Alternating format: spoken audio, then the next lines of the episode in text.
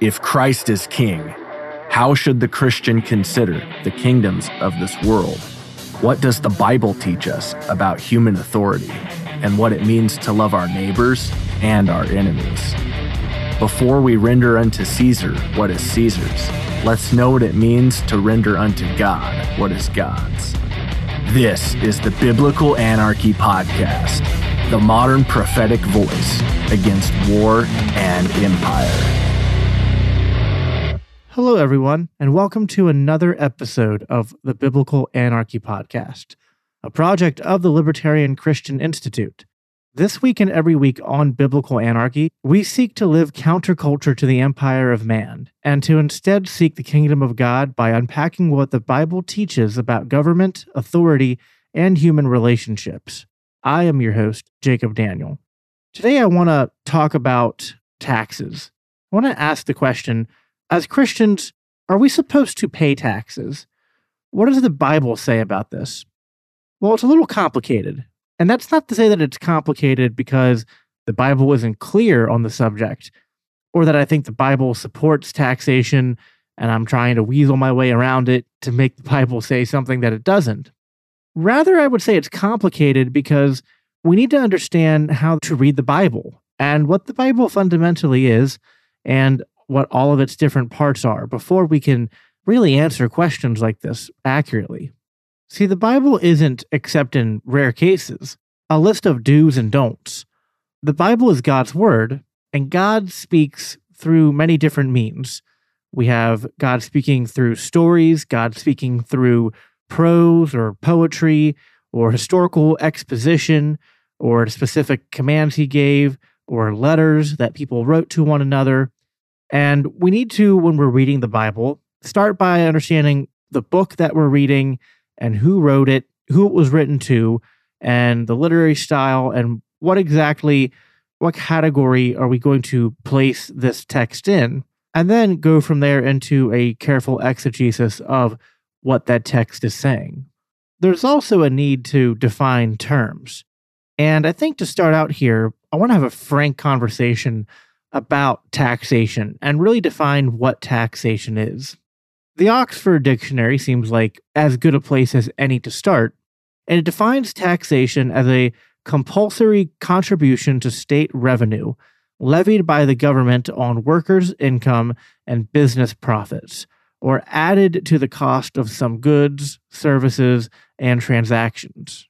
Now, I would suggest that the key word here in this definition is the word compulsory. And to really fully define taxation, we're going to have to go into defining what compulsory means. So, compulsory means that it's required by law or it is obligatory.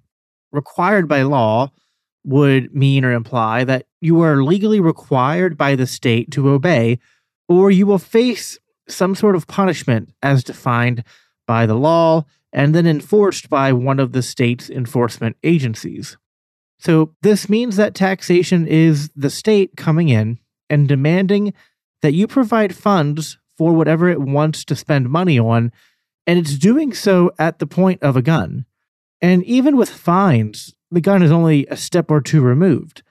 I mean, simply ask the question of if the government levies a fine and you refuse to pay it, they might stack those fines over and over again, but eventually the fines stop and agents of the state are going to come looking for you and they're going to incarcerate you.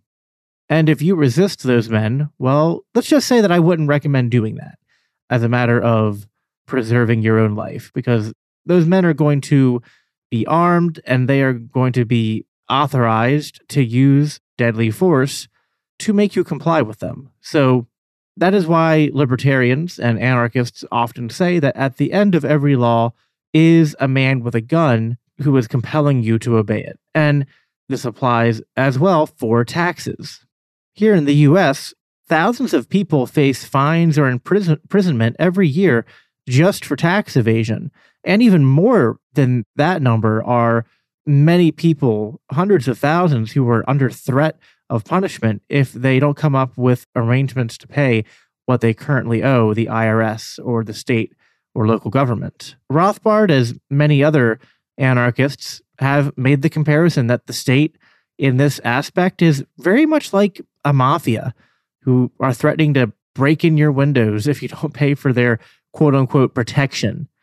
And thus, when we do a thorough analysis of what taxation is, it doesn't really seem like taxation is a model of fundraising that is really compatible with the sort of descriptions and virtues of leadership and leaders acting as the servants that Christ and his apostles taught.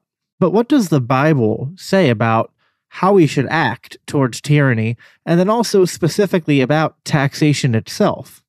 To set the stage for understanding what the Bible wants us to do when we're under the threat of a tyrannical government or we are being asked to pay taxes, I want to dive into several biblical passages and themes that'll help us to begin unpacking the subject. The first theme that I want to get at is that first and foremost, we are always called as Christians to bear our cross. I think that a perfect example of this is the story of Joseph. And the story of Joseph is really a prime model of what we are supposed to do in the face of overwhelming mistreatment and tyranny and injustice that is applied to our lives by the people around us. I mean, just think about Joseph being sold into slavery, betrayed by his brothers, and then excelling in his position with his new slave master, only to be betrayed by the slave master and master's wife and thrown in jail. And just the many years that Joseph had to sort of patiently wait and push through that injustice upon injustice that was put upon him. But Joseph had to do that for God to be able to use Joseph for the plans that God had made. And as Joseph then later on said, you know, when he was talking to his brothers, what you meant for evil, God meant for good. And it is through bearing our suffering and bearing our injustices in the same way that Jesus bore the cross that God can transcend these injustices if we have the Holy Spirit strengthening us to obey God and to listen for his voice, to watch for the ways in which his plan is unfolding when we are in those situations, rather than trying to correct the injustice and take matters into our own hands.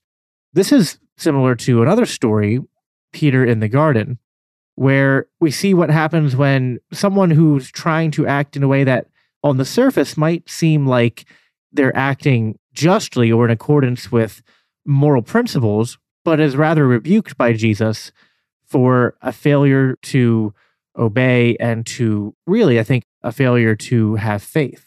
In the moment that Peter is taking his sword out and cutting off the, he- the ear of the high priest, Peter is not trusting in what Jesus has told him, which he had told Peter and the apostles many times that he was going to be betrayed, that he was going to be handed over to the Romans and crucified, and then also foretold that he would be raised again. But Peter is caught up in the moment of this great betrayal and injustice and wants to take matters into his own hands and to bring justice and to bring peace to a situation through the sword and through his own efforts rather than relying on God. And this is why Jesus rebukes him and says that if you live by the sword, you will die by the sword. The story of Joseph and the story of Peter in the garden really kind of provide a juxtaposition there. In fact, Jesus himself many times would tell slaves to admonish their masters and to serve them well. And very key and central to the ministry of Jesus was the teachings on being a servant and having a servant mentality.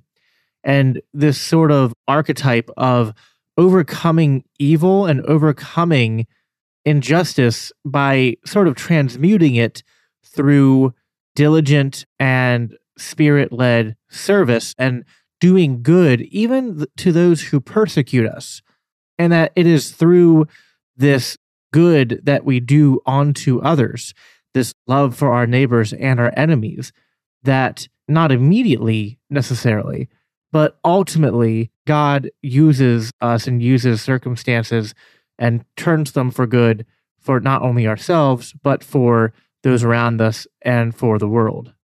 It is also a witness for those around us when we do this because it is a display of the fruits of the Spirit. And these are part of our testimony to those around us. And it is what helps enable us to spread the gospel.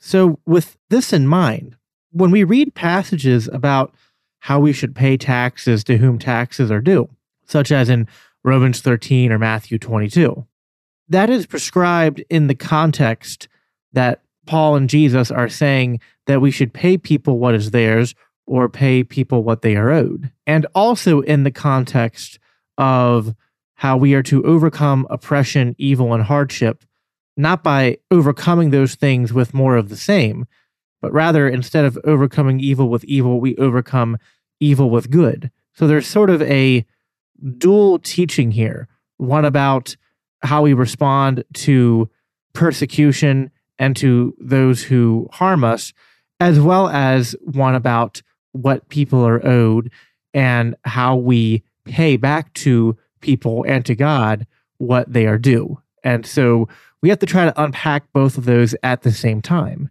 And it's complicated because there are many times where there are multiple things happening at once within the text, where God is working a greater good through the evil actions of men. And what we have to be careful to do is to separate the good that God does from the evil that men do, and to not act as if the good that God creates makes the evil any less evil when Joseph's brothers sold him into slavery, that was evil on their part. And it can by no means be described as good that the brothers sold Joseph into slavery. These were the evil actions of the brothers. It was fueled by their jealousy and by their hate. And it is only because of the sovereignty of God that their evil was able to be transmuted into something good into a good outcome by God. I would levy that in many ways, submitting to government sometimes or submitting to paying our taxes is just another one of those many things where a Christian is called to bear some sort of injustice, but to do so in the pursuit of a greater good. But then, how do we establish what is normative to God's moral decree? If we acknowledge that there are things that God works out of evil for his purposes for our good, but that they are separate from God's moral decree. We know of God's sovereign decree from many passages in the Bible, but one of my favorites would be Daniel 4, verse 25. All the inhabitants of the earth are accounted as nothing, but he does according to his will in the host of heaven and among the inhabitants of the earth, and no one can ward off his hand or say to him, What have you done? It reminds me of Romans 9 Romans 9 as well, where Paul talks about God's sovereignty as the great potter and who are we, O oh man, to question God. So we see that there are multiple wills or multiple decrees of God that we have to recognize and work to define. And we have to separate God's sovereign decree, as in the things that are to come to pass according to that which he has predestined, that which he has foresaw, and is at, actively at work in turning to his ultimate plans and ultimate good, and to separate those from his moral decree, which is what we need to be preaching as what is morally normative or what is morally right and wrong. Now, I also want to be clear here. While I do think that an important element to the Christian faith is being able to nobly bear suffering and to overcome it through radical love and a sort of peaceful attitude towards persecution. There are times for disobedience or for pushing back against the tyranny of those who laugh in the face of God's moral decrees. And there are times that we are at, called to act in direct disobedience to God by the state authorities. And we see this in the Bible, such as in passages like Daniel 3 or with Moses and Pharaoh, or the wise men not reporting back to Herod, or the apostles preaching the gospel to the point of martyrdom. And so, while yes, there are those times where we are called to take on our suffering or even subjugation nobly, and the trust that we are being used by God and that God hasn't forsaken us, but that He is at work even in the midst of our suffering. There are other times where we are called to take a stand and we are called to say, no, we will not bow to the authorities of this world. And like Peter says in Acts 5, that we must obey God rather than man. If this seems to be confusing or seems to be just maybe contrary to your sensibilities, well, that's not too surprising. I mean, we are called by God to a higher calling than that of just following our hearts or following what seems natural to us. There are many times in the Old and the New Testament where either God or Jesus is calling us to be holy and to seek a life of righteousness. And we are to be set apart and to not conform to the ways of this world. And the wisdom of God seems like foolishness to man. But we have to clearly separate our reaction to what the kingdoms of men do and what we morally stand on as far as what is right and wrong for those kingdoms to do, and to also understand their place within God's creation. To bring this back to the subject of government and taxation, I would again remind everyone of Romans 13 and how that passage I think is a illustration of this as it is describing in certain parts of that chapter our responses to the government authorities and that we are to be subject to them and to again to says to pay taxes to whom taxes are owed honor to whom honor is owed etc if you owe anyone anything to make right on that. Interestingly enough later on it says in romans 13 owe no one anything except to love them which is an interesting follow up that people often forget. But as much as it does tell us to be subject to the governing authorities, Romans 13 is also prescribing what the nature of those governing authorities are. Again, that they are not a terror to good works as they wield the sword, but are rather a terror to those who do evil. But the part where it talks about paying to the you know those taxes who taxes are owed, or tribute to whom tribute's owed, honor to whom honor is owed. We see this echoed, it was rather an echoing of the Matthew 22 passage, which people under, commonly know as the render unto Caesar passage. And this is a passage I want to take a little bit of time to unpack. In the show notes, I'm going to have a link to an article that was written by Jeff Barr and it was uh, adapted from a lecture he gave at the Ludwig von Mises Institute. And you can find it on Mises.org. And he goes into this passage, which he calls a calls the most misunderstood passage in the New Testament. Now, the passage goes something like this, starting in verse 15. Then the Pharisees going consulted among themselves how to ensnare him in his speech him being Jesus. And they sent to him their disciples and the Herodians, saying, Master, we know that thou art a true speaker, and teachest the way of God in truth. Neither carest thou for any man, for thou dost not regard the person of men. Tell us, therefore, what dost thou think? Is it lawful to give tribute to Caesar or not? But Jesus, knowing their wickedness, say, said, Why do you tempt me, you hypocrites? Show me the coin of the tribute. And they offered him a penny, a denarium or denarius. And Jesus said to them, Whose image and inscription is this? And they say to him, Caesar's. And then he said to them, Render therefore to Caesar the things that are Caesar's, and to God the things that are God's. In hearing this, they wondered and leaving him went their ways. So, now that I've read the whole text there, let's kind of take this line by line. So, it starts out with the Pharisees saying that they're trying to trap him. And so, This passage actually is in three out of the four Gospels.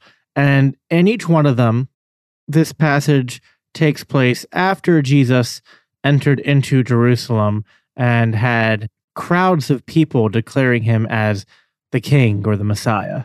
The Pharisees and Jewish leaders were obviously seething at Jesus and were trying to find ways to trap him. And the easiest way would be to get him in trouble with the Roman authorities or to find a way to discredit him among his followers.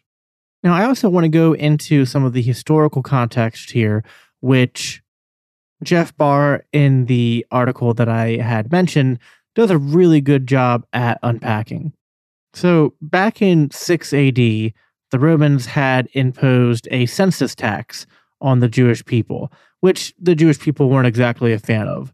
They very vocally complained about this and, you know, implored that they would at least have some kind of reduction of it. And then there were tax revolts that were led, one by Judas, who was a Galilean, and there would be many tax revolts that would take place after this as well, including after when Jesus died.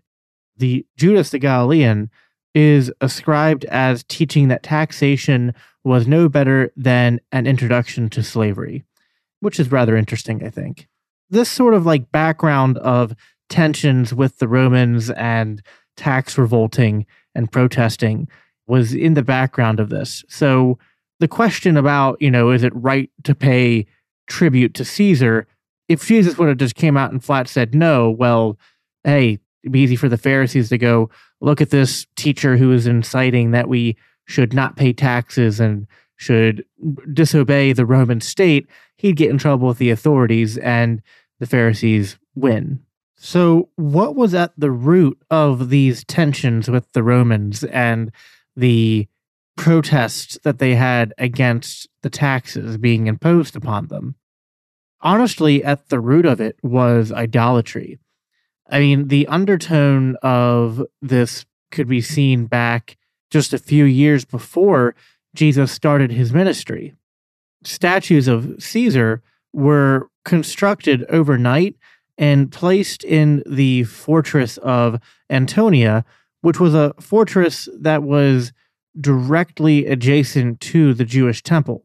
And Jewish law forbade both the creation of graven images and the introduction of those into the holy city of Jerusalem. Basically, the thing turned into almost a bloodbath, and Pilate had to remove them to avoid a major conflict.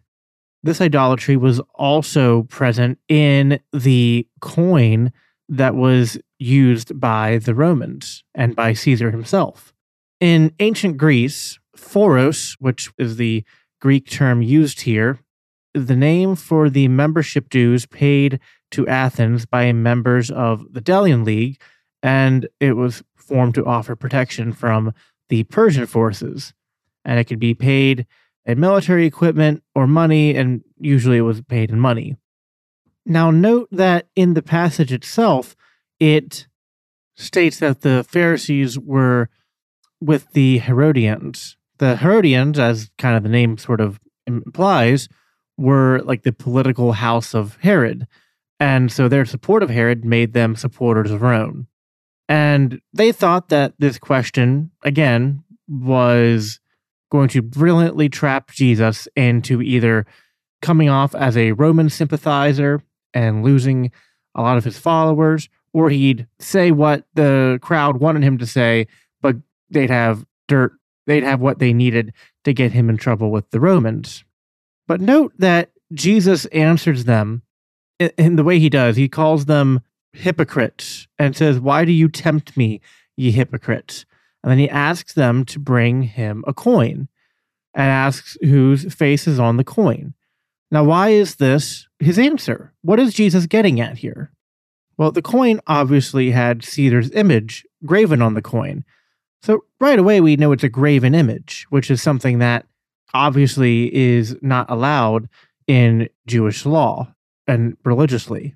But it's worse than that, even. The Roman coins from this period had the image of Emperor Tiberius with the inscription Caesar Tiberius, son of the divine Augustus. Basically, it was likening Caesar to being the son of a god. And then the real part where the hypocrisy kicks in here is that the fact that they're able to produce this coin is just Jesus reminding them that he knows that they're in bed with Rome.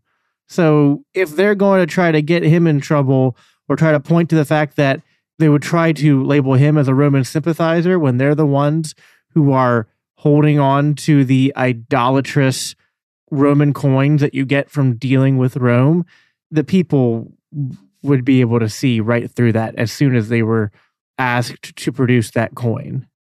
And Jesus' answer, of course, leaves them wondered, and all they can do is walk away. And I always imagine them walking away with their heads hung low because of just how brilliantly Jesus owns them without even really having to say anything.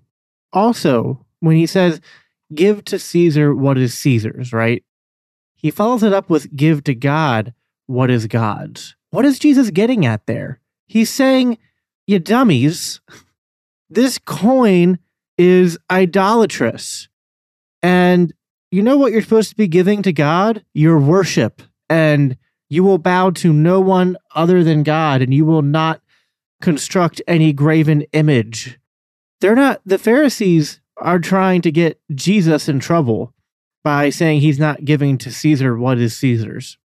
And many statist and taxation apologists will point to this passage and just completely miss the point. It's not about giving to Caesar what is Caesar's. It's about you better be very sure you're giving to God what is God's, which is your worship, which is to follow his moral decree. Remember, we cannot serve two masters. And first and foremost, as always, when we're dealing with any issue that entangles us with the state, with the kingdoms of this world, we have to be on guard for idolatry. And very often, when the kingdoms of this world issue attacks, they're issuing it with their own currency that they have decreed that you must use by fiat. And the state is, again, in these instances, acting as a moral arbiter. And beyond just the very explicit examples of idolatry we can point to, like the inscriptions upon the Roman coin here, there's a lot of implicit idolatry with the assumed authority that the state tries to declare it has when it issues things like currency and taxes and the supposed right to rule and the right to pass laws that can define what is right and wrong. Furthermore, then, beyond idolatry, let's look at again the issue of taxation just compared to what God has declared as morally normative. And I would levy that taxation is an institution that is fundamentally extortion, it's theft by means of coercion and threats of violence. And I think all three of those things are at odds with God's moral decree.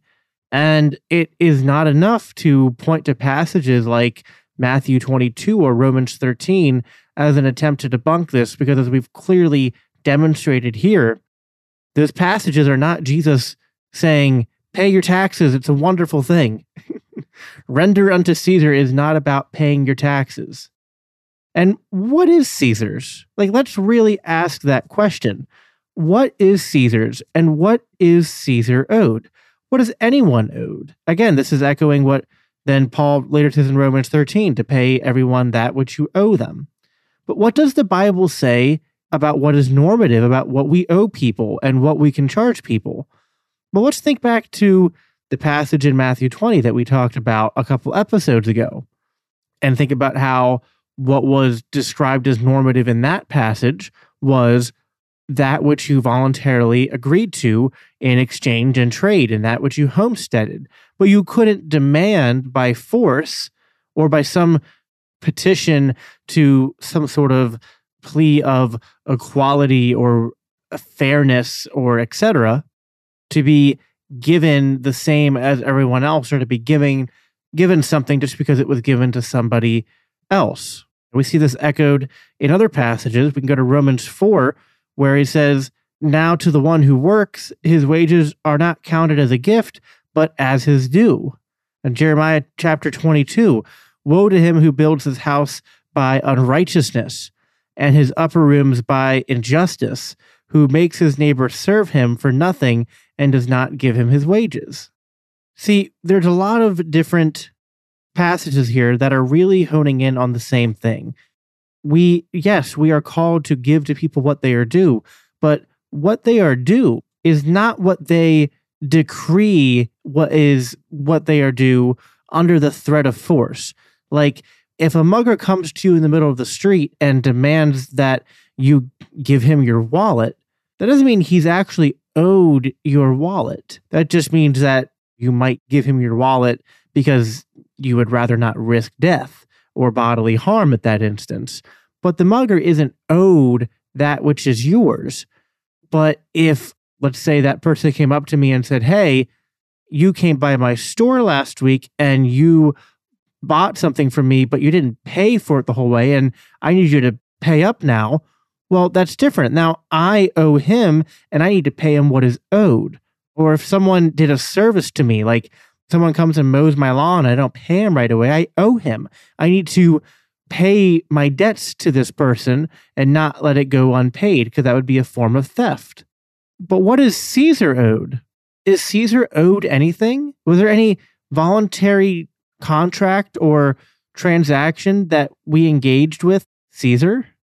If we allow people just because they put upon themselves the title of emperor or president or senator or police officer or government or the state just because they put these labels on them do they suddenly have the right to laugh in the face of god's moral decrees? To be held with some sort of special exemption or privilege to be above god's law that they can demand from people service or money or the or things that they own that they haven't voluntarily agreed to give through some mutual exchange of mutual benefit? No, the Bible does not support this.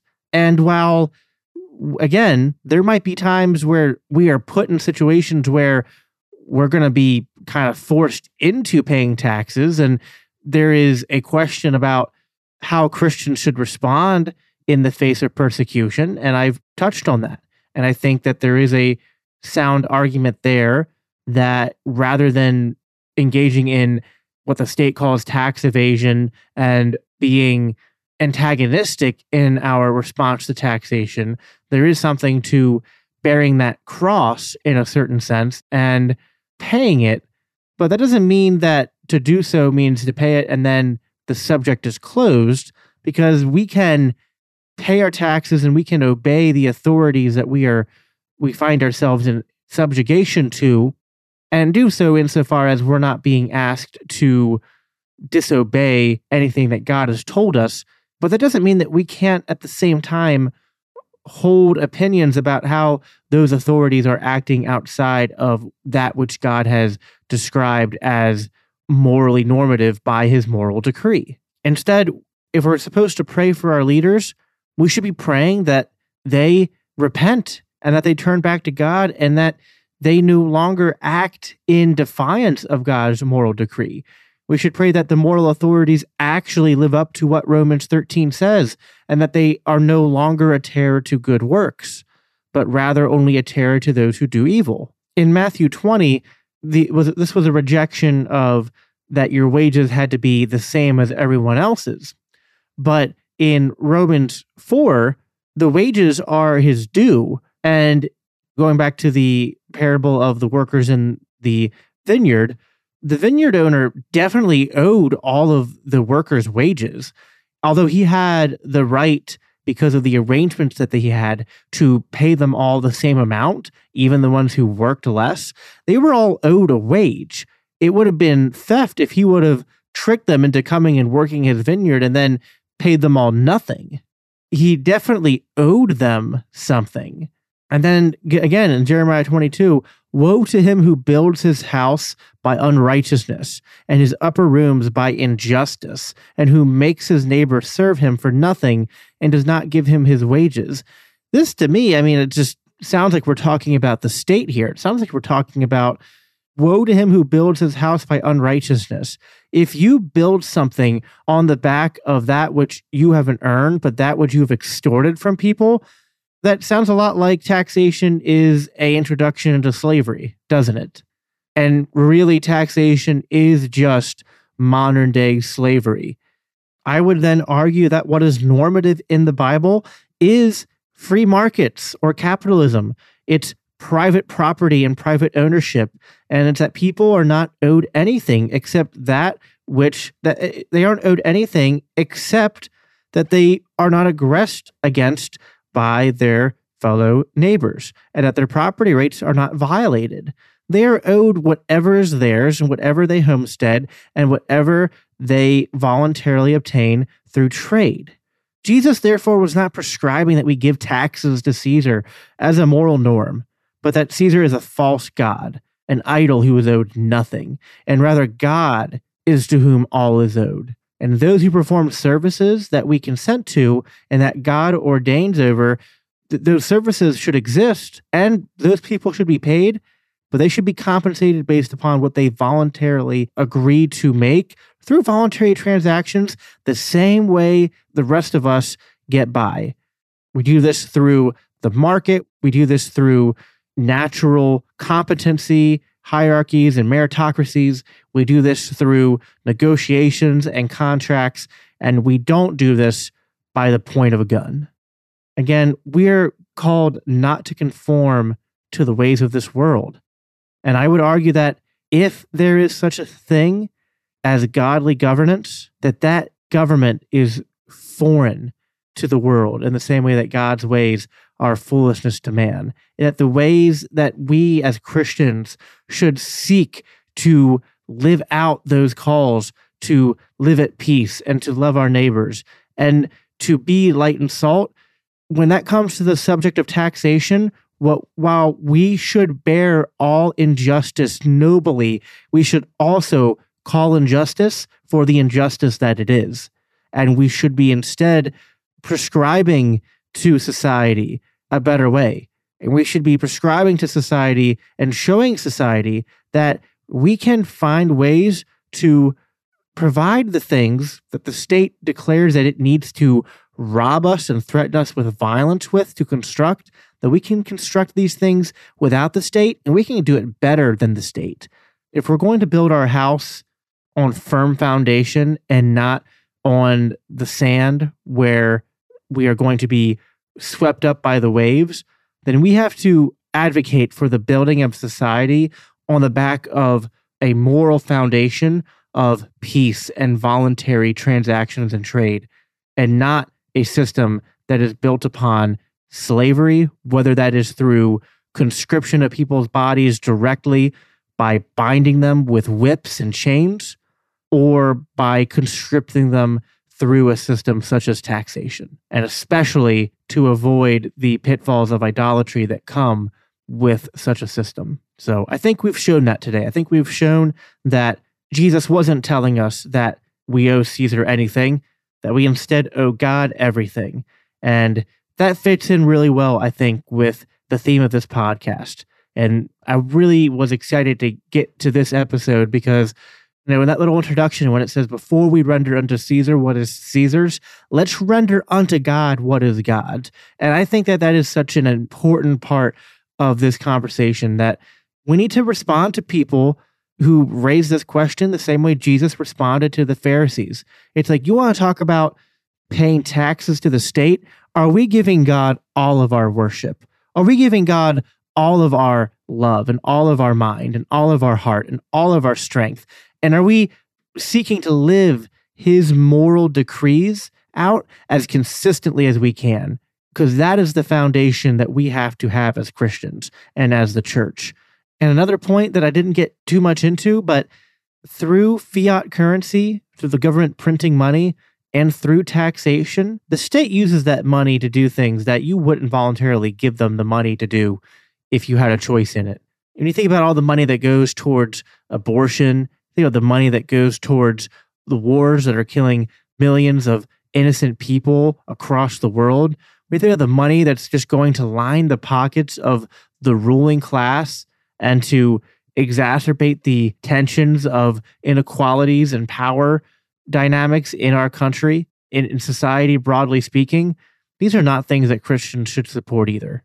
And if these institutions had to fend for themselves and had to earn the money that they spend, that kind of accountability, the sort of accountability that the free market brings, that is what the Bible really preaches when it comes to the norms of what property rights are and what people are owed. And I think that we need to stand firm on that. So that concludes today's episode. I hope that this was insightful and that you were able to get something from it. As always, if you enjoy this content, if you are able to share it around on Facebook, on Twitter with your friends and family, and leave a review, it's always a big help for us because it boosts those algorithms and our exposure and all that. As always, also, please check out the rest of the Christians for Liberty Network if you haven't already, because we got a great lineup of podcasts and people producing amazing content. And so I hope you will consider going and listening and supporting their shows as well. All right, that's it. We will catch you on the next episode. The Biblical Anarchy Podcast is a part of the Christians for Liberty Network, a project of the Libertarian Christian Institute. If you love this podcast, it helps us reach more with a message of freedom when you rate and review us on your favorite podcast apps and share with others. If you want to support the production of the Biblical Anarchy podcast, please consider donating to the Libertarian Christian Institute at biblicalanarchypodcast.com, where you can also sign up to receive special announcements and resources related to biblical anarchy. Thanks for tuning in.